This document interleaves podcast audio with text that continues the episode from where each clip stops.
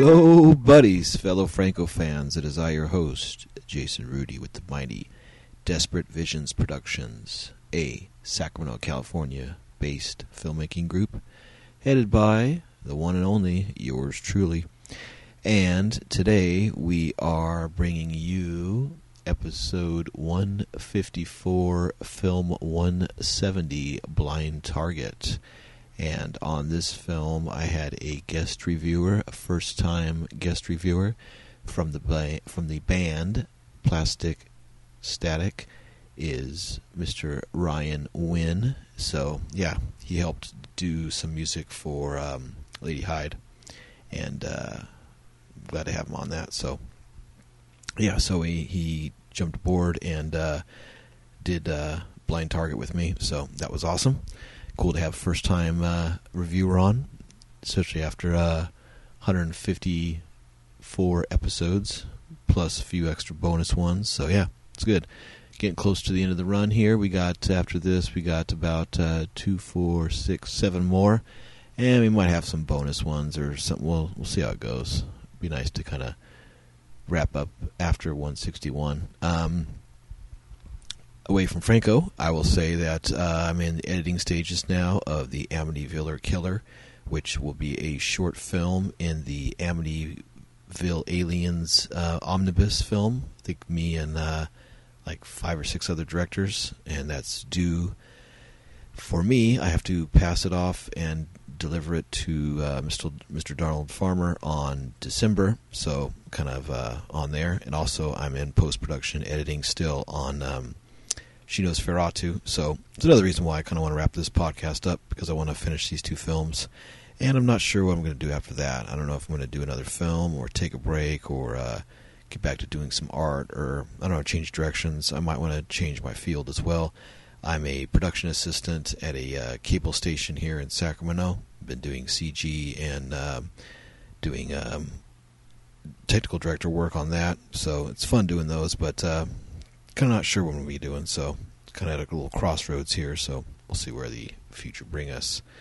But uh, yeah, so it's interesting being a no-budget filmmaker here. Been doing it for a while, um, since uh, about 2007, and you know, kind of get to the point where you have to figure out the law of diminishing returns. Your audience seems to shrink, uh, profits seem to shrink and you kind of get to the point where you don't know if you want to keep going on doing that or doing something else because you know life's short and what you think is your um, career and your focus sometimes changes through life. I'm not the only one that goes through that so you know just kind of at that point myself so. And i'm sure jess franco felt that at times even though he was driven to keep making film after film. As we see with these later films it might have been better if he would have uh, stopped making films like you know 30 films prior to this or so you know definitely before the porno stuff you know. I think if he would have ended around like uh maybe uh uh shit i don't know maybe four let's see I'm kind of going through his list here of stuff he did. Um maybe if he would have stopped around uh bahia blanca that might have been his really good stopping if he would have stopped about 136 films. Then, you know, took out the Bangkok films and White Slave and Lulu's Asshole and, and all those. I think people would have had a little better opinion of him. Maybe Bahia Blanca would have been a good good finish there. Definitely not doing Fellow Cresto and Dark Mission and all these, you know. So, I don't know, it's kind of, it's kind of a lesson. When I started this podcast, um, did it, of course, when COVID was going on and uh, all the film stuff was stopped production. So I kind of had to have another outlet, and uh, I always knew that I'd learn from this podcast, and I have. And maybe it's a lesson I'm learning here. I always try to learn something on each episode, and that is to, uh, you know, maybe sometimes stop when you're ahead. Don't keep going down the path because uh, I know some might like your later films, some might like your earlier films, but I don't know. You got to figure out what you want to do. So but anyway, that's enough of that stuff. So, kind of rambling there. Um, so, like I said, we are on episode 154, film 170, Blind Target. Uh, and here we go. Of course, we take all the uh, production information from the book Flowers of Perversion, The Delirious Cinema of Jesus Franco, Volume 2 by Mr. Stephen Thrower. All right, here we go. Blind Target, USA Video title and DVD title. It's made in the year 2000 by the uh, Unglorious One Shot Productions. Alternative title, Ob- e Sigas production company One Shot Productions. I already know that. Theatrical distributor Sub Rosa Studios, which is the DVD I watched, officially licensed one by Sub Rosa. I think I got it at Trash Palace. Uh, oh yeah, also too, there's a good uh, documentary that I didn't watch, but Ryan did. Um, Antenna Criminal. I have that as well. I probably need to watch that and check that out as well. I probably should have did that, but I might do that on a later one. Uh, let's see, shooting date on this January 28th to February 8th. Looks like about a 10 day production uh, in the year 2000. January 28th to February 8th of 2000. Uh, Spanish came out on Impacto Films VHS, and U.S. the Sub Rosa DVD uh, came out on VHS in 2002, and the Sub Rosa DVD came out in 2005, five years after this film was shot. Running time USA Sub Rosa DVD, 86 minutes 20 seconds. Director, of course, Jess Franco. Story Jess Franco as David Kuhn Jr. Uh, adaptation Kevin Collins, J. Douglas Foxworth. Script by Kevin Collins. Producer Kevin Collins, Peter J. Ivanko, Karen Wong. You see them on the uh, behind the scenes footage included on the DVD. Uh, music by Jess Franco, Daniel J. White, Latin music, Gallo Espinosa. Songs Dead Eyes, music by Brian Horowitz, Randy Ramos, performed by Ubangis. Thank God it's only just one song. Uh, then, of course, uh, Flor de la Higuera, Miel de Amor, Gracias por tu Amor, Camir de Amor, Claridad, Vamos Hermano, music and lyrics by Gallo Espinosa, produced by, performed by Crystal Andonius. That's the thing I was telling um, Ryan. These later films have such bigger credits than his better earlier films, which is crazy. I guess the more people you have, the worse film you make or something. I don't know. On his case, at least.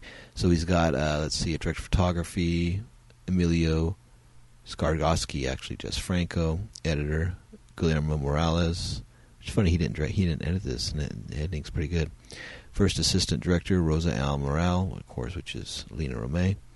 Um, it doesn't say that here, but that's who it is. Uh, special effects. He's got a camera assistant. He's got electricians, two of them. He's got technical supplies, Manicoa Films. Uh, art director. He's got a makeup person, a stills person, production manager. Uh, he's got a casting agent. He's got digital mastering. Uh, he's got uh, wow, um, production assistant, direct sound, technical services. Miss Quigley's wardrobe provided by Karen Wong. Uh, television sequences provided by One Shot Productions, USA. Transportation provided provided by Line Producers. One, two, three, four. Uh, he's got uh, three associate producers produced in Spain. God damn uncredited martial arts choreography, Olivier Denis, which I don't think I'd be taking credit for that. There's really bad martial arts in this film. Sound recording engineer, grip, English dialogue coach, and blood wrangler, Lina Romay. Yeah, she squirts it on uh, uh, Linnea Quigley's face, which is funny. Uh, cast uh, Raquel Cabra as Rachel Shepard, plays Maria. Olivier Denis as Oliver Dennis, plays Greg.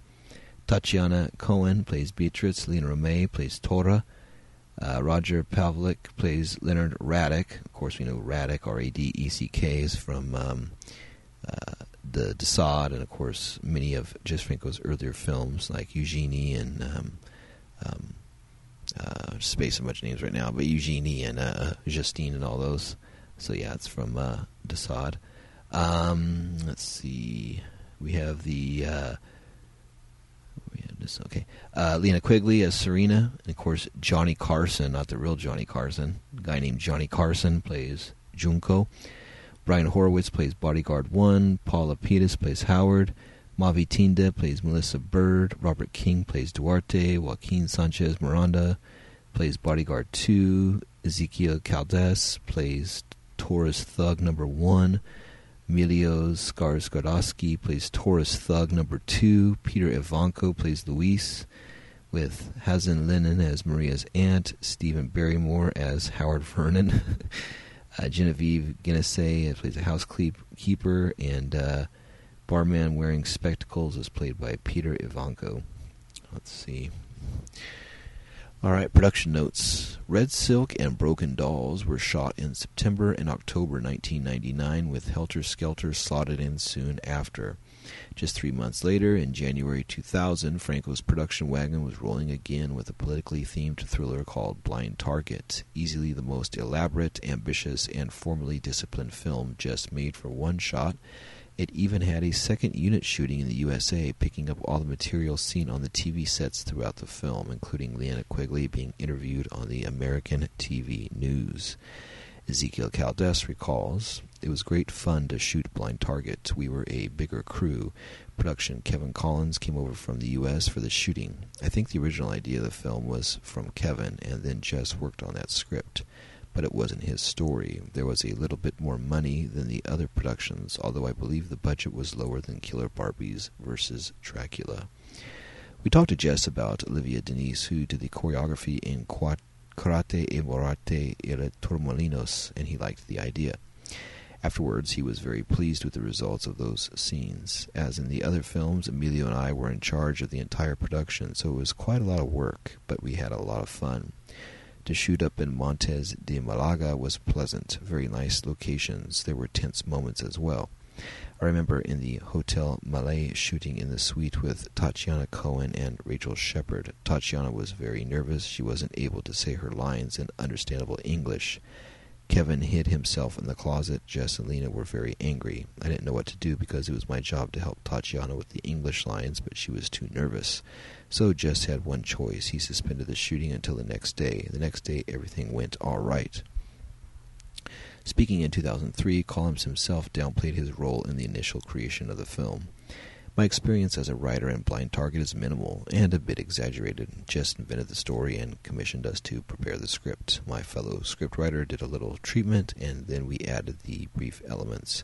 Most of my contributions were in the dialogue area, trying to give the tone of authentic conversations to the characters, which sometimes is difficult because it is not easy to sound authentic when a character does fantastic things. The only real and tangible contribution I made to the story was the creation of Melissa Bird's character, but the role was shortened in consideration of the time we made the movie. So, all the compliments should go to Jess, since he was the one who created the ideas and watched all the time until they were put on the movie.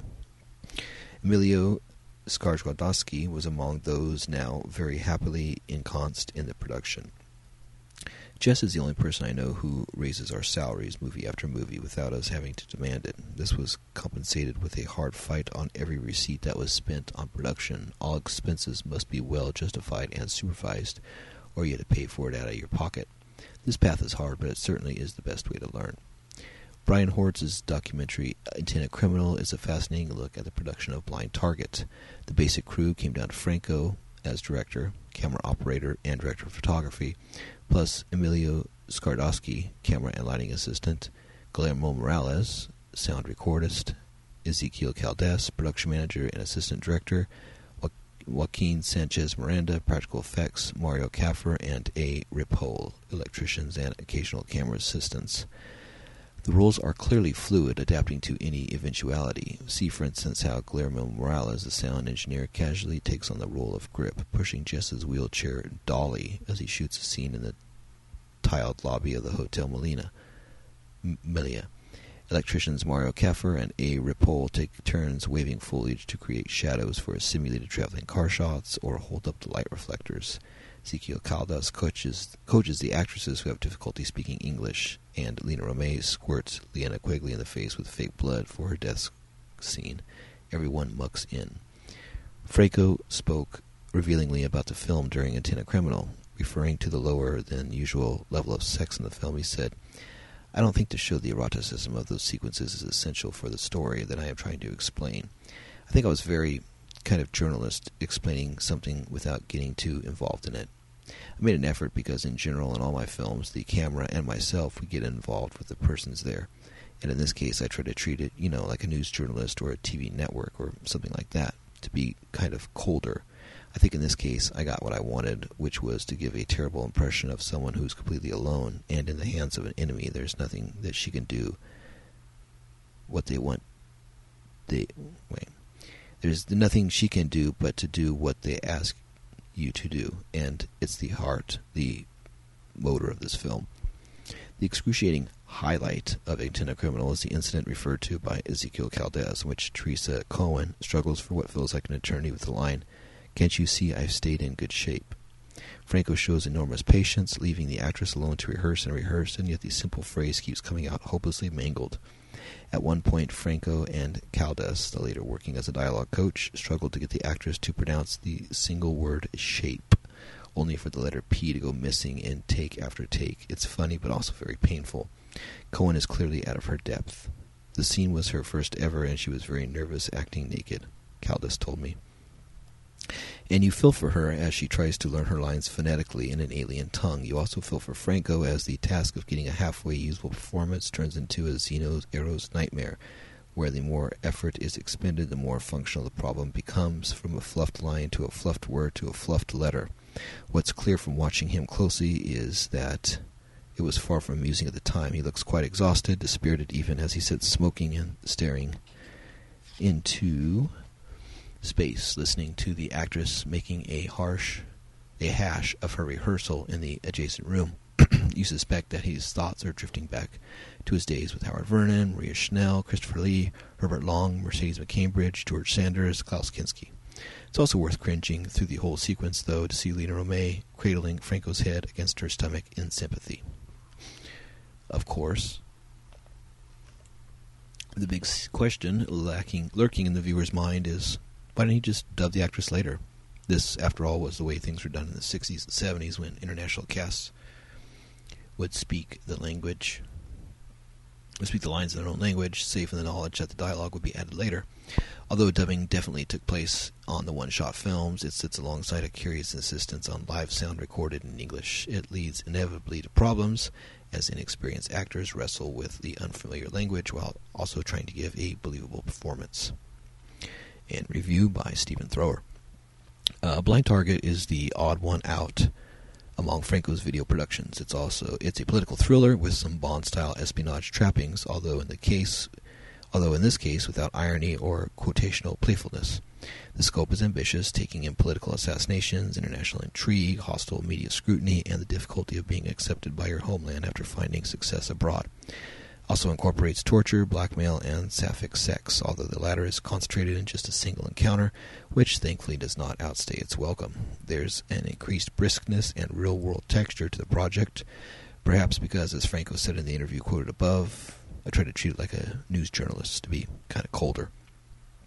The stark clarity of the photography sees Franco dispensing with video post production effects and concentrating on a realistic mise en scene lit with clarity that works with the clinical quality of video rather than ignoring it or swapping it in digital effects in an attempt to break the curse. If, as I suggested, shooting on video failed for inherently technical reasons to achieve the dreamlike aura for which Franco Lee generally aimed, then Blind Target sees him advancing a different structure, structuring principle, journalistically reportage, for which detachment or coldness is very appropriate. This, however, was not what Franco commentators were looking for at the time of Blind Target's release. The project was poorly received, mainly because it lacked the by now anticipated lashings of sex and violence. For anyone who grows weary of slow motion lesbian sex, however, it's refreshing and quite exciting to find Franco returning to his craft of storytelling again. Like Broken Dolls is a film that owes more to the cinema than it does to the world of streaming video porn, and that's not a bad thing considering the overall spread of Franco's career. Blind Target has a script, a story, a narrative that connects to the real world, and it doesn't ask you to spend literally half an hour watching people waving their crotches at a video camera. It's very true. But while the sex and violence play second fiddle to the story here, they do emerge from time to time. The heroine makes love to her female best friend, only for a secret camera recording to be used to discredit her with the American authorities and the media.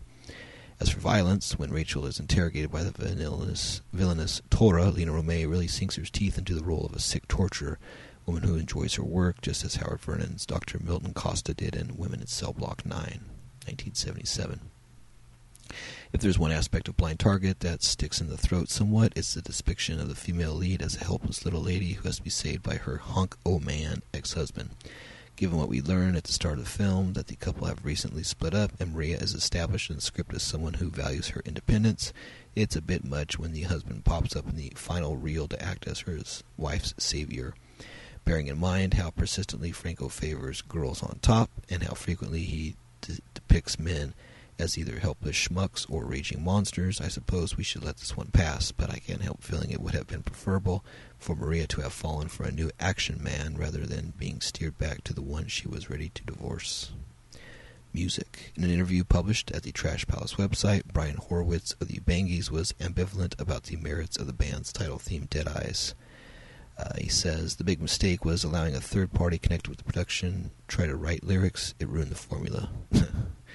the opening scene of Maria walking home through what looks like a deserted college campus, Franco drops Daniel J. White's monologue "Por saxo tenor" on top of a looping instrumental phrase from the Ubangi song, and the two musical pieces fit perfectly together. Not just in the same key, but in the phrasing and harmonic changes too, showing Franco's musical ear and a sensitivity to melodic counterpoint. Locations The Hotel Melia in Malaga, the Restaurantes Los Montes on the outskirts of Malaga, Apartamentos Borelitos, Malaga, shopping center in Torremolinos. Connections. Over, overtly political themes are rare in Franco's films. Rififi in the City, 1964, deals with corruption and political life, with an ex drug smuggler aiming for high office in an unspecified Latin American state. The Women in Prison film aims a few barbs at repressive dictators without making the attacks too specific, although you don't have to look too far for a likely target. Love Letters of a Portuguese Nun, 1976, exposes the corrupt power of the unrestrained Catholic Church. Double standards and hubris in American foreign policy are attacked in Dark Mission, 1987, and Esmeralda, Esmeralda Bay, 1988. And the evils of fascism provide a colorful backdrop for a tale of love during wartime and Fall of the Eagles, 1989. The more recent films only red silk touches on politics, with the villainous Cyrus Kallman waxing nostalgic for the pre-revolutionary military government of Portugal. Lina Romay threatens to torture Rachel with a pair of heated hair tongs applied to her vagina, as she did to another poor unfortunate in 1981's La Noche de los Sexos Abiertos. So, all right, there's the writings for this film. Uh, now I'll give you a quick plug. Of course, I have uh, Blu-rays for sale. Uh, you can get Mondo Sacramento, the short films of Jason Rudy, Volume One and Volume Two, Nudie Cutie double features of Desires of Dawn and Mondo Visions, Lady Hyde, uh, Manuel in Sin City, and Sukeban Octopus Pot are all available on Blu-ray through my Desperate Visions Productions DVD uh, label. Uh, if you are interested in buying those, you can reach me at desperatevisions at yahoo.com or francoobserver at yahoo.com. Uh, if you want to support me in other ways, you could watch Lady Hyde or Mondo Sacramento 2 on the Tubi streaming channels. Um, every time people watch those, I get a little bit of money, so it definitely helps. Uh, you can also donate on the Red Circle homepage. Uh, if you want to subscribe to the podcast, go ahead. Uh, if you want to leave a review or rate the podcast, feel free. Of course, we're on Apple Podcasts, Google Podcasts, Spotify, no longer on Stitcher because that's rest in peace, uh, Radio Public, and a lot of your other favorite uh, podcast platforms. You can always tell a friend. Tell a friend about Desperate Visions Productions. Tell a friend about the Franco Observer podcast. Spread the word of Jason Rudy and Desperate Visions Productions. Of course, with zero budget, any outside help is always appreciated. Uh, if you want to get a hold of me, of course you can at francoobserver at yahoo.com. Uh, we have a Facebook page for the Franco Observer podcast. We have Instagram pages. Go ahead and add those. We always have new uh, pictures of uh, stuff I got going on, films, and of course, letting you know of the uh, every new Franco Observer podcast episode that comes out. So you can find us on there, check us out, all that good stuff. So.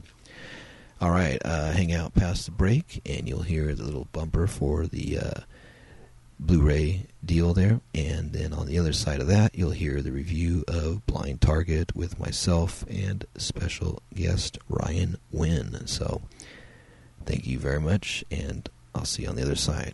Buenas noches. Maha.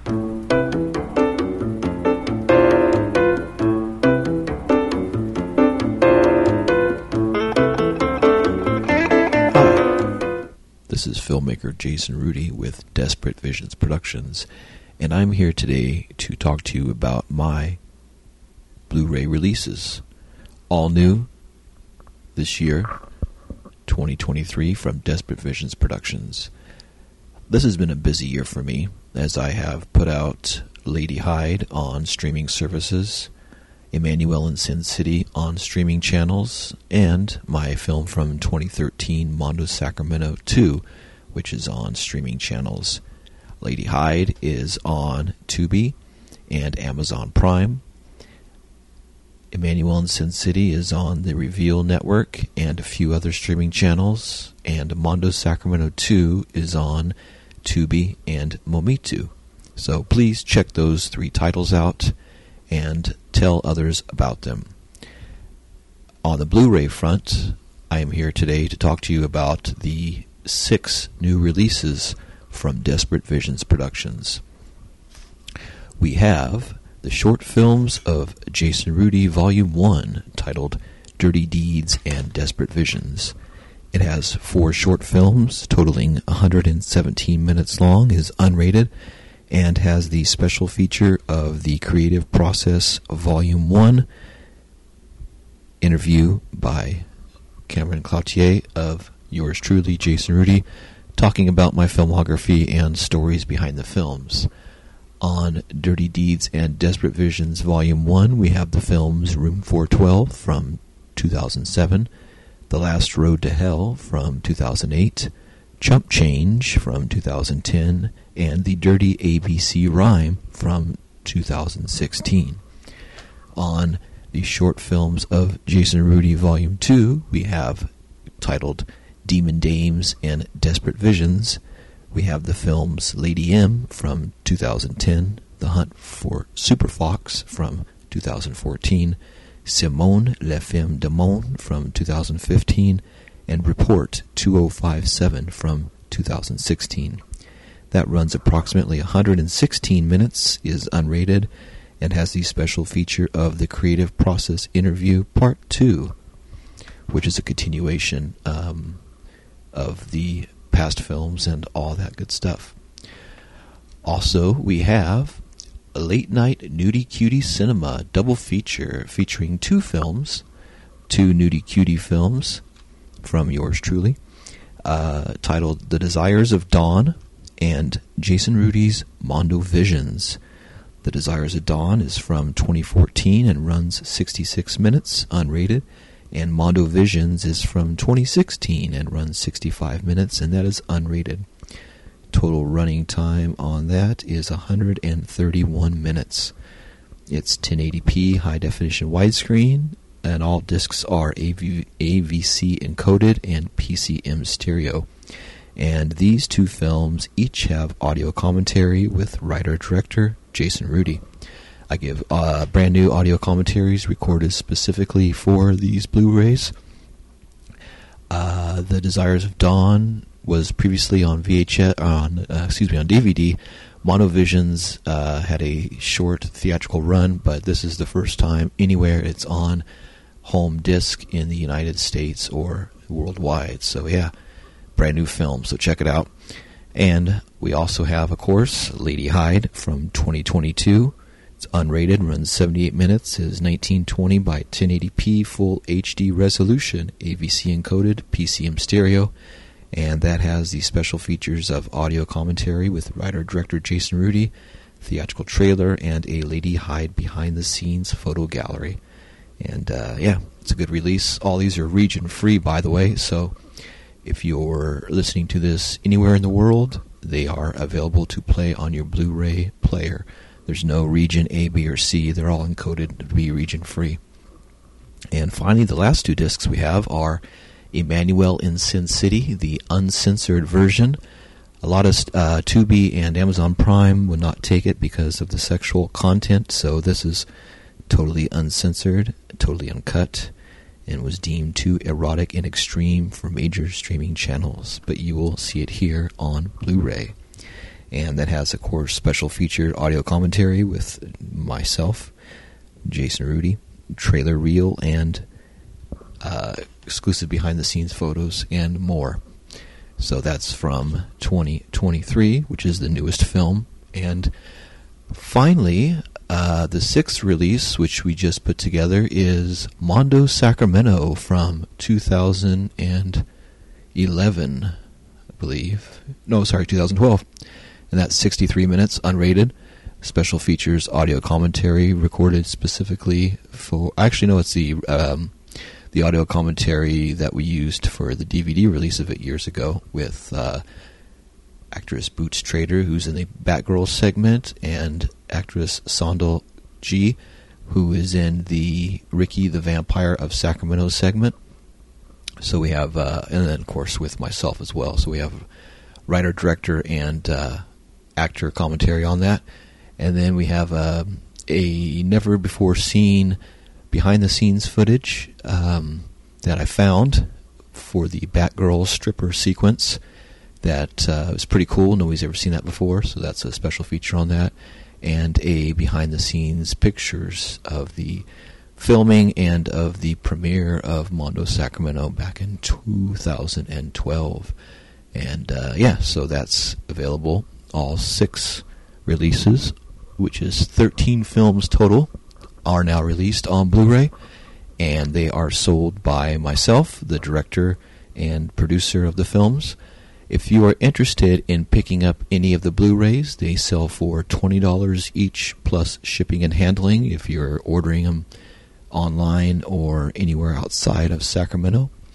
Uh, if you want to have information on that, you can always find me and inquire about purchasing the discs on the Franco Observer page on Instagram, the Franco Observer page on Facebook, or you could write me at desperatevisions at yahoo.com. That's desperatevisions at yahoo.com, which is the Desperate Visions Productions email address. Um, and if you want to purchase all six in one swoop, I will give you a discount, and uh, pretty much the discount you save will pay for the shipping and handling. So, yeah, please support fellow independent cinema. And this is a one man operation, so I sincerely appreciate your support. So, yeah, once again, Emanuelle in the Sin City, Lady Hyde, Mondo Sacramento, the Late Night Nudie Cutie Cinema double feature, and the short films of Jason Rudy Volume 1 and Volume 2, all available on Blu ray, disc, region free, with lots of special features. So, so pick them up today. Desperate Visions at yahoo.com. Thanks for your support, and I'll see you at the movies.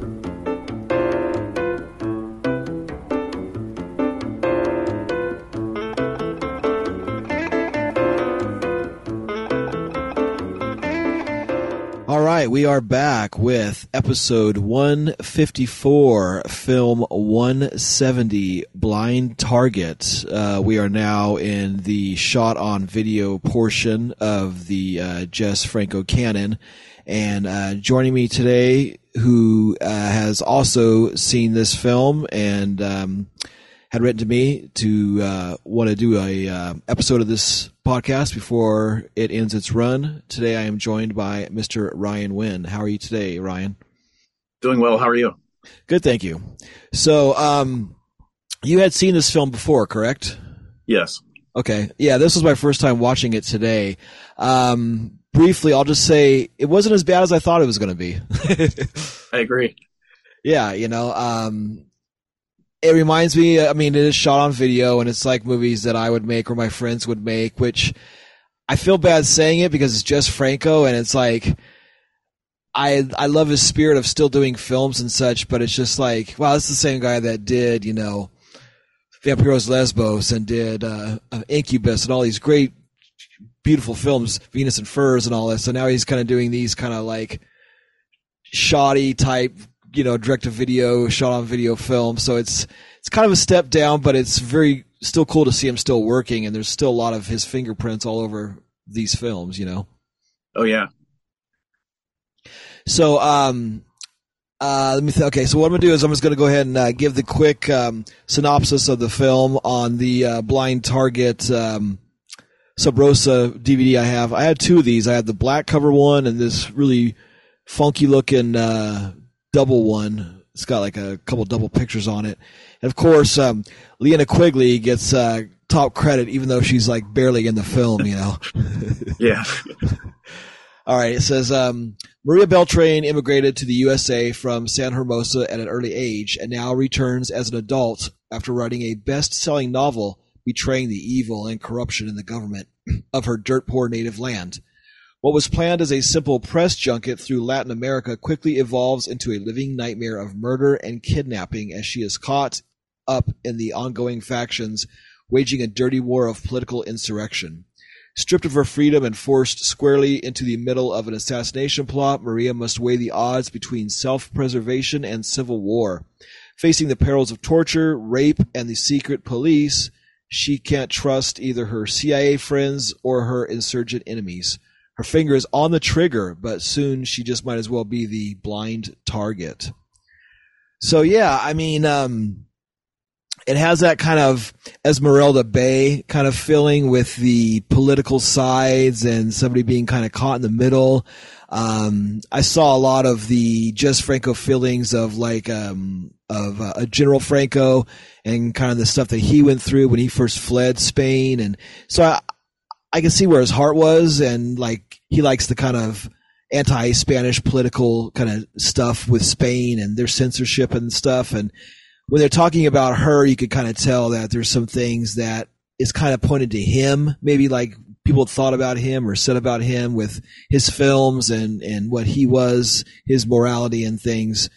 But, um, yeah, I mean, it definitely reminded me, I mean, even though it was made in 2000, it reminded me of like those 90s kind of double side kind of, you know, assassination films. I can see that. Yeah. What did you like about this film?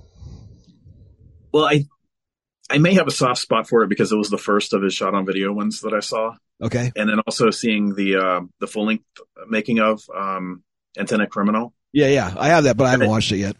Uh, it it's the movie's way better after having seen that. 'Cause, Okay. Uh, there, I know there's a part you've probably mentioned that Stephen Thrower wrote about in the book where the actress keeps getting the line wrong. Um, it goes on forever, and it, it goes from being funny to being sad, but then the part where um, Jess is just in another room and Lina just kind of cradles his head against her stomach. I mean, it's it's just so cool to see. Even though he's frustrated, it's really cool to see that part of their relationship, and it kind of gives me a more endearing feeling towards the uh, product that they finished with. Yeah, unfortunately, I haven't read um, the Flowers of Perversion um, um, entry of this film. I was kind of in a hurry, so I watched this. And this is one of the few times where I just watched this film cold, which may have helped or may not have helped it. But um, and I and I watched Antenna Criminal yet. So after I record this portion, I'll probably do both, and I'll probably raise my opinion of the film, maybe so to speak, because I Yeah. I see that you that you felt that way. So. Yeah, it's I yeah I kind of like uh, the documentary better than the actual film, but I don't know. It, it's I still liked the the film overall. Yeah, I mean, there's a lot of humorous things about it. Um, I, I kind of did some basic notes. Um, it opens with Washington D.C. stock footage, which is I thought was really funny because it's on film and it's really outdated the footage and it doesn't match his video footage. Uh, right off the bat, I was like, "Oh God," you know. And all the um, and in these video films, all of his fonts are like lowercase. He doesn't use capitalization, and they're they're always odd looking. It's just like like why is he choosing to do this? You know. Yeah, and of course it opens with the Ubangis song, and I was kind of worried that was going to be through the rest of the film, and thankfully it wasn't. Same I mean, here. against- But I'm not going to say anything bad about a band, but No, I'm- but this fair. it's it's a little it sticks out a little bit in his films. Yeah, I am not a Ubangis fan. I had never heard of them before. Experienced their music through these films, and I, and me, like my favorite band is is uh, the Cramps. So whenever I hear the Ubangis, I think there's like a piss poor Cramps impersonation. Like that's all I hear. I'm like, oh god, not them again. And luckily, they just did the opening and ending theme, which might have been the same song. I'm not sure. But the rest Yeah. of the soundtrack is is a really good. I thought I was really impressed with the soundtrack. It's like, wow, it's good Franco music. You know. Yeah, and he even uh, looped uh, part of the Ubangi song and had uh, a jazz uh, saxophone or something at the beginning. Yeah, going yeah. over it. I thought that was really interesting. Yeah, no, that definitely helped. Yeah, no, I, I, I'm on board with you. When I saw the Ubangis on the box, I'm like, oh god, here we go again, you know. And uh, yeah, I, I was really happy that their music was very small. Just for some reason, I guess just liked them or thought they had a name, so he wanted to definitely put their name on stuff. But I'm, I'm really happy that he did his more traditional pan flute and jazz and and lots of good um, instrumental tracks on it, you know. Yeah, I think that definitely helped. Yeah, and unfortunately, with a lot of these films, the dubbing is so bad, and not because Oh, it, yeah. it doesn't match their lips or anything, but the level of the dubbing is way too high. It sounds fake. Um, a lot of times their lips are moving right, which is cool. I was kind of impressed with that, but it's just it just sounds so bad. And there's some parts where the bad police guy, when he says his name, it's like a whole lower register, and it almost sounds like he's singing in another room, and it just a lot of it's just so bad. The dubbing in this. Yeah, like background noise when one person's talking and the person right next to them when they talk, it's just crystal clear. And Yeah, it's weird because he uses natural sound on one of the people, like you're saying in the scene, and then he jumps to the dubbing of the other people, and it just it just sounds so bad to me. I'm just like kind of cringing in some of the dubbing, which which is sad because it's Jess Franco, and you know it's just like wow. Um, so yeah, th- this was made in the, in the year 2000. Um, and I always mark the first nudity in this film is at uh, 13 minutes long.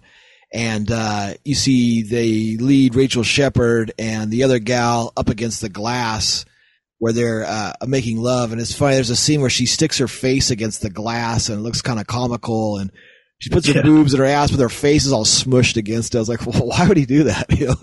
Yeah, it, I, that definitely was the weirdest uh, lesbian sex scene I think I've seen. Yeah, and it's funny because he shoots it, and it's a good shot. It's it's uh, uh, through through a glass and a mirror, which is a couple things on the checklist, and this and that, and then you see it's being um, recorded by a hidden camera in the air vent. Even though from the air vent it would have been at a higher level pointing down, but it's a straight on shot. So I'm like, how could they? Yeah, and it's and it's played on TV, and he uh, has it on videotape uh, quite quickly, and it's played on you know for people to watch and and, and for her to watch later and, and stuff. I thought that was pretty funny. Um, speaking of TV footage, the scenes of uh, Linnea Quigley's first appearance interviewing a guy on TV. That footage looked different than the rest of the movie. Like they might have shot that on film or, or something. I'm not sure why it was. yeah. I I want to say I read that that was uh, that part was filmed in America, and it may not even been Jess. Uh, it may have been from something totally different. I'm not sure. Yeah, you could tell because it was it was different camera or or different film stock. Maybe it was um, three quarters instead of uh, VHS or who knows what it was, but it definitely looked different. It looked richer and, and fuller, and and that I was like, wow, okay, I wasn't sure how that was done, you know, and it really stood out. Unfortunately, I mean, I don't know, good or bad, but it, it definitely it uh, definitely stood out. Yeah. Um, let's see. Um, I liked um, I liked the um, well later on. There's a scene where Lina shocks her, and I liked that cheap shock device they use. That's very practical, Jess, where it's a machine for something else, and it's just the two wires taped on her head, and and it was effective, and I thought it looked good. And those things that I really like as a filmmaker. Seeing practical devices that still give the same effect and are done on a really small budget. Yeah, it was good to see the uh, curling iron make its appearance for the first Exactly. time. Exactly. Yeah, that, I remember that from like uh, a couple older Franco films. I think it might have been um, uh, the one with Brigitte Lahaie. I think is one of the ones they used that in, and, and a few other ones. But yeah, I was like, oh, here, you know, here we go again. Very cool, you know. Um, and of course, like so many Jess Franco films, one thing I never put on my list was: Does this film involve a a, a hotel or a, a hotel lobby? Like that's like a common reoccurring theme in Jess's films. You know, he loves shooting in hotel lobbies. Yeah, and, and one of these was was it the same hotel from uh, Night Has? Uh, oh man, I'm blanking the name of the film. Is Night Has a Thousand Desires? With the really, um, I think in the scene where the husband is out in the Middle East, it looked like the same uh, windows to me, but I'm not 100 percent. Sure. It could be because I noticed in that. Speaking of stock footage, when they go to the United Arab Embassies or or uh, wherever he was, you could tell they used stock footage in that beginning section, and then it jumped to a hotel, and then back to stock footage, and back to a hotel again. So either that stock footage was from that film, or it could have been that hotel. I'm not sure. I haven't I haven't looked it up to see, but uh, it wouldn't surprise me definitely. Um, yeah. Uh, speaking of that, uh, speaking of that, the uh, husband character, I liked. There's a scene where I, he is like one of the goofiest characters in the whole film, and, and there's so many goofy characters sure. in this film, like the fake police guy who, I mean, jumping back and forth as we're going through this, the the scene when the when the uh, when the fake or when the cop guy takes her passport, she doesn't she doesn't ask to see his ID or anything. If he is police, like she doesn't see, she just takes him at his word that he's like a, a secret police uh, and you know, that, that I thought was pretty funny. Um, but yeah, the husband wears like this, like a, a, hoodie on his head, like he's in disguise. And he does these yeah. like one-handed flips in the hallway for no reason, like he's trying to be stealth. And it, it just looks so stupid. Yeah, and I loved how he's like in all black, almost like a ninja, but he's yeah. driving this garishly red sports car. You know, like he doesn't want to stand out, but he's got this, you know, bright red sports car that he's driving yeah, it's so so goofy. It's just so, there's so much of this stuff that's funny, and then like him, he does like later on the big fight scene where he's fighting everything. I noticed there's lots of neck cracking and lots of uh, roundhouse kicks. Like that's the thing. Like Franco loved the the like uh, neck snapping move that he does yeah. over and over again. Just snaps everybody's necks. Plus the yeah. sound effects over that was really funny too. I thought it was like breaking of some other boards or breaking of something that they used for that. Yeah, it sounded I noticed it especially when uh, Lina's character, when her neck is snapped, it almost sounds like it. They did a little too long. Like I've yeah. never heard a neck snap, a neck snap that long before. I know, yeah, it was funny. It was almost like they were breaking boards or breaking something, and just went. Yeah, you were saying way too long. It was really, really funny. Um, but yeah, he, he's funny, and uh, there's he has really lame fight scenes. There's one scene where he fights a guy holding a broom and like does a bunch of moves with his broom. It's like why? yeah, and at the very end, he actually sweeps a little dirt on the guy's face. Like, oh, I didn't catch that. That's funny. I, yeah, I, I, caught it this time, and I had to laugh. yeah, he does like a little Bruce Lee kind of like "come on" move to him. I was laughing. I was like, okay, he's trying to ape Bruce Lee's moves, you know. Um. Also, th- this film I felt has the weirdest, quickest rape scene in any film I've ever seen. Yes, it's very bizarre. yeah, that yeah, that scene was something else. I I've never seen anything like that before either. Just it was at least you know it was over very quickly. Yeah, and there's quickly no nudity. Uh, he basically just holds her hands above his above her head and pulls his pants down and does like two pumps and a quiver and he's done. It's like that's about it. All it was. and then he just throws her on the bed and then calls her a whore and walks away. It's just like wow, you know. Yeah. it was weird. Um, yeah, I'm not sure if that really advanced the plot much, but I guess. Yeah. You know, just... and then it's funny, and then the husband goes to the guy later. Oh, you may be able to rape people, but can you fight or whatever? It's like, how did he know that he raped her? You know? Yeah. It's like, does and he have he, secret vision or what? You know? Yeah, because I mean, otherwise, why didn't he stop it if he knew it was happening? Why didn't yeah. he go back stop it then? yeah, I was like, why? I was like, weird. It's like some of that stuff w- was written and really, really funny. Um, but yeah, no, that was funny. And like, I wrote my review was it wasn't too bad. Uh, I gave it two out of five stars, basically. Um, and uh, yeah, I don't know. It was like I said, it was just funny that it's cool that Linnea Quigley did this, and they use her face on the pictures, and, and they really push her being in it. And you know, she's not really in it that long. Um, and it's weird because then the guy says that she works for them, but then they kill her, like in the assassination thing. I guess to tie up any loose ends or something. I I, I would yeah. guess. Yeah, that that was kind of strange. And but I, there's a part around that time when uh, the main character is asking them, you know, why um why not just have Linnea Quigley kill the guy? And I thought those, the best line of the entire movie was the guy says, uh, "Don't try to understand anything." It's almost like Jess is telling you, himself. Good call. Don't try. Just just go with it. We're we're gonna have fun.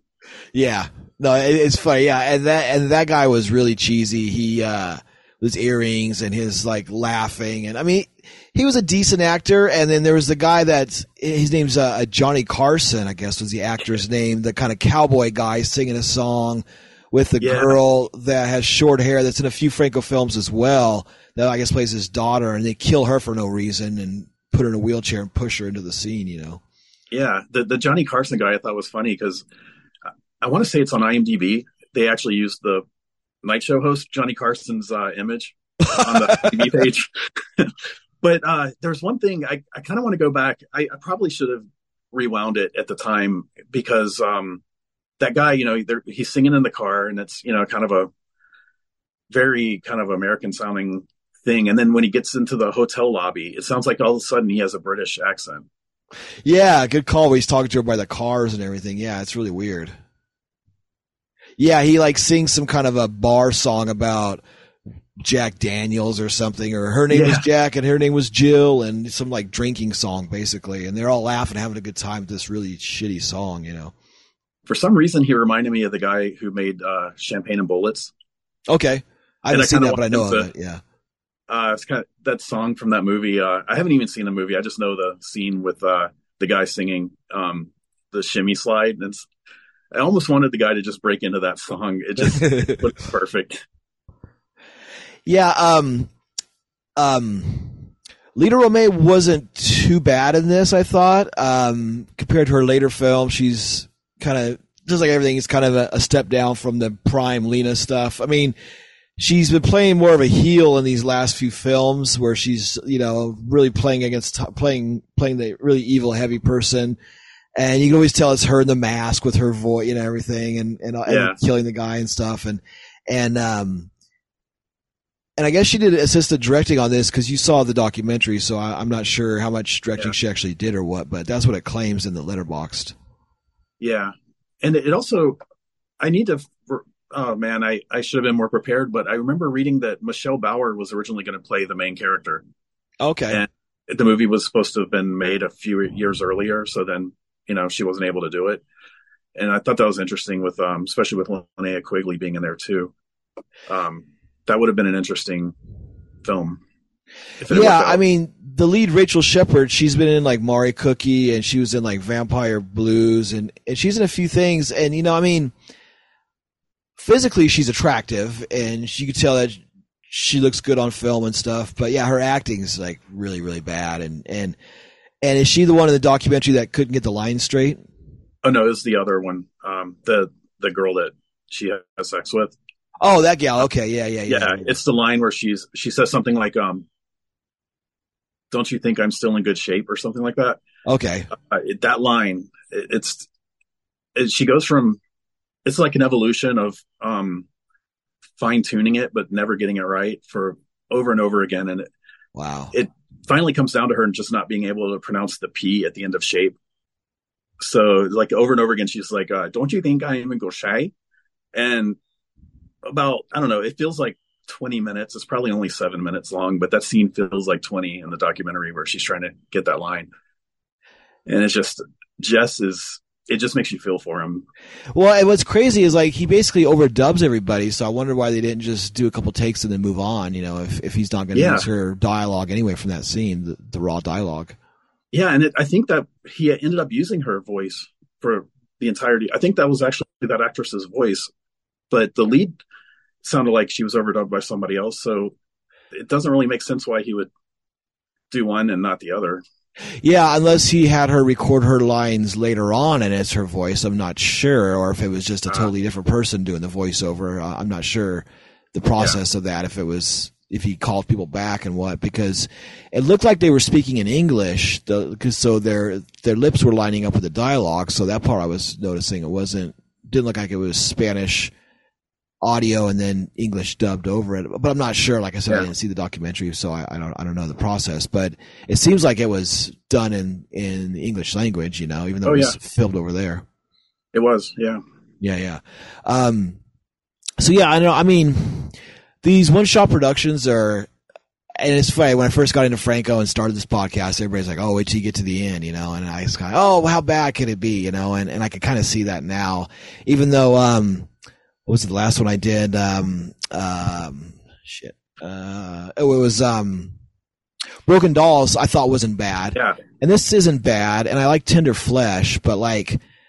I like the ones where he's more serious and he's trying to make a movie. When he's trying to be funny, like Mari Cookie and, and the Vampire Blues and stuff, when he's trying to do humor, it to me it just doesn't work because uh, I don't think it's like funny or anything, and it's just like more like more groaning in, on, Yeah. on my opinion. And this seems like okay, he's trying to make a movie.